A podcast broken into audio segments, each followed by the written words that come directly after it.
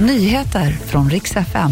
Det ska handla om polisen som förlänger specialinsatserna för att knäcka gängvåldet. Och så tittar vi till nästa deltävling av Mello som hålls imorgon. Vi ska börja med att polisen förlänger specialinsatserna för att knäcka gängvåldet i Stockholm.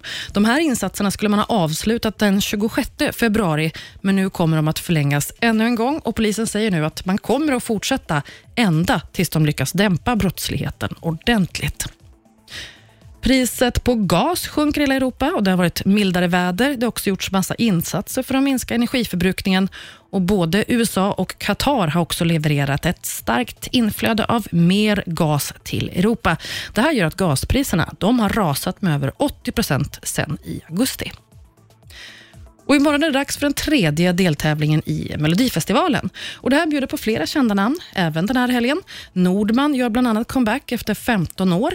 För den som vill se dansband så är Casanova med, gör sin mellopremiär. Och så kommer det en norsk favorit också, tvillingarna Marcus och Martinus, som slog igenom som barnstjärnor. Nu har de växt upp och tagit sig in över svenska gränsen för att delta i Lidköping imorgon. Och det var nyheterna. Jag heter Maria Granström.